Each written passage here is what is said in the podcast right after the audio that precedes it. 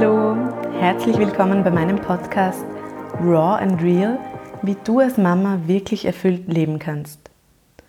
Mein Name ist Ruth, ich bin Gründerin des Mastermom Coaching Programms für Mütter und ich freue mich sehr, dass du heute hier bist. Auf diesem Podcast geht es um dich und wie du mit ganz viel Leichtigkeit und Energie Mama sein kannst. In der heutigen Episode möchte ich dir was Persönliches erzählen, nämlich was ich als Mama alles nicht bin. Und warum ich mich aber deshalb trotzdem nicht schlecht fühle oder sagen wir lieber nicht mehr.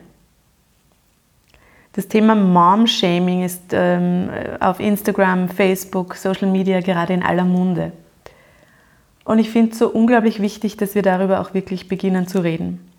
Dass das ein Thema wird. Und dass du dich als Mama auf keinen Fall schlecht fühlen sollst, nur weil irgendjemand meint, dich bewerten zu dürfen, als Frau, als Mutter, in welcher Rolle auch immer.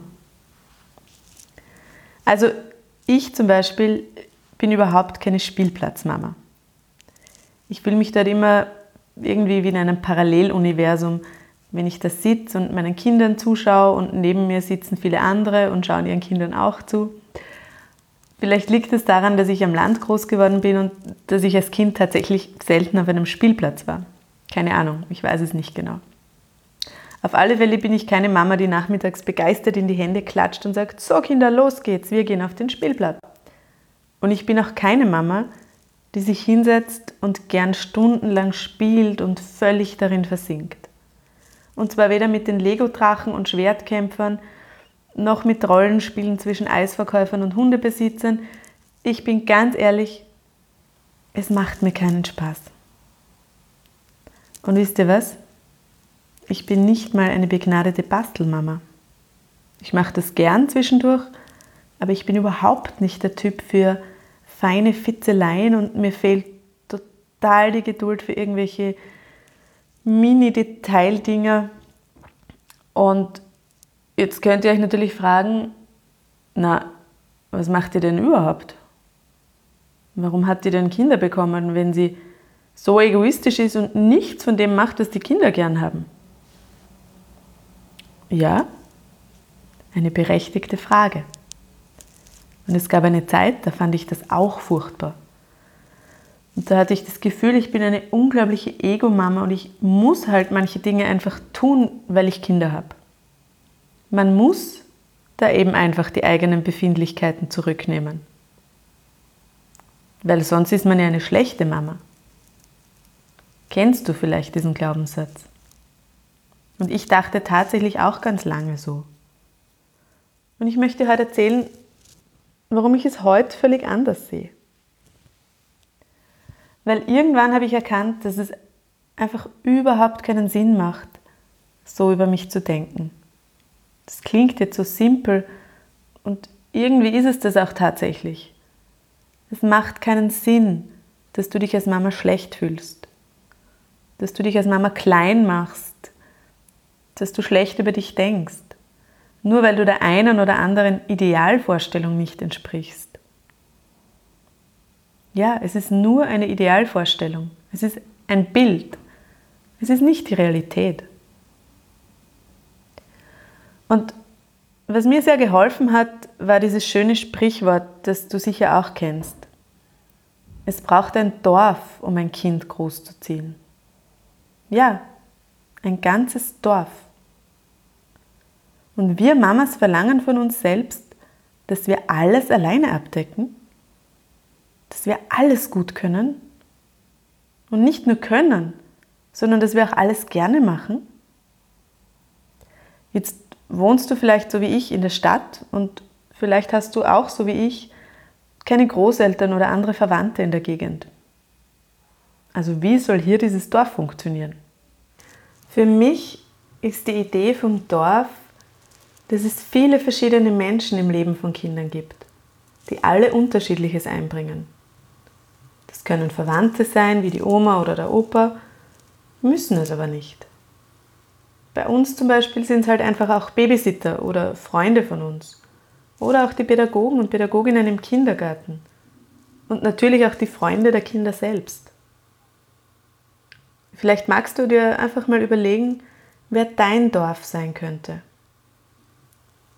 Eine unserer Babysitterinnen zum Beispiel liebt es, mit den Kindern Trampolin zu hüpfen und Lego-Kunstwerke zu bauen.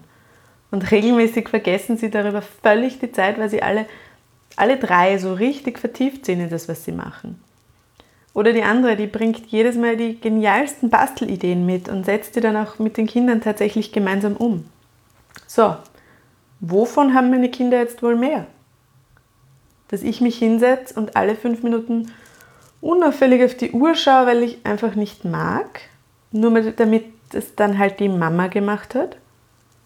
Oder dass es ein anderer Mensch mit ihnen macht, der das richtig authentisch macht und mit so viel Euphorie?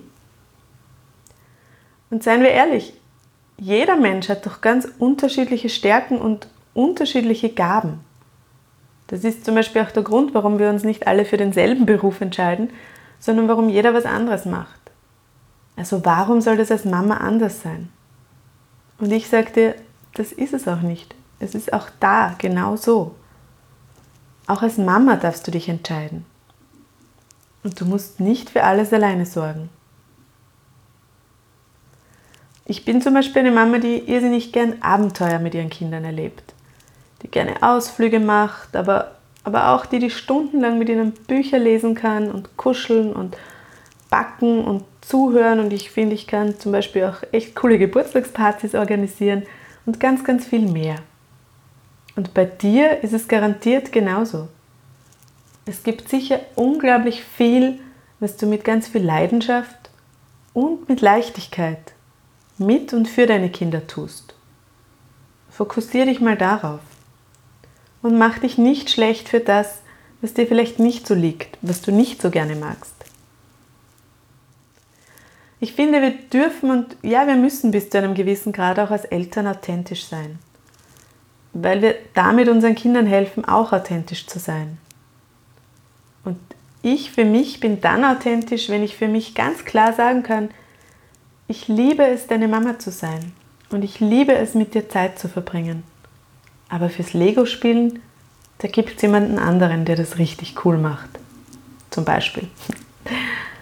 Und was mir ganz wichtig ist, bitte, es gibt hier keine Punktevergabe oder sonst irgendeine Wertung. Ich persönlich finde, es ist nichts wertvoller oder wichtiger als, als was anderes. Und zum Schluss auch wenn das vielleicht jetzt ein bisschen abgedroschen klingt, aber was Kinder am allermeisten brauchen, ist Liebe und Zuwendung. Und die misst sich nicht über das, was du tust, sondern einfach, dass du für sie da bist. Schön, dass du da bist. Deine Mastermom. Ruf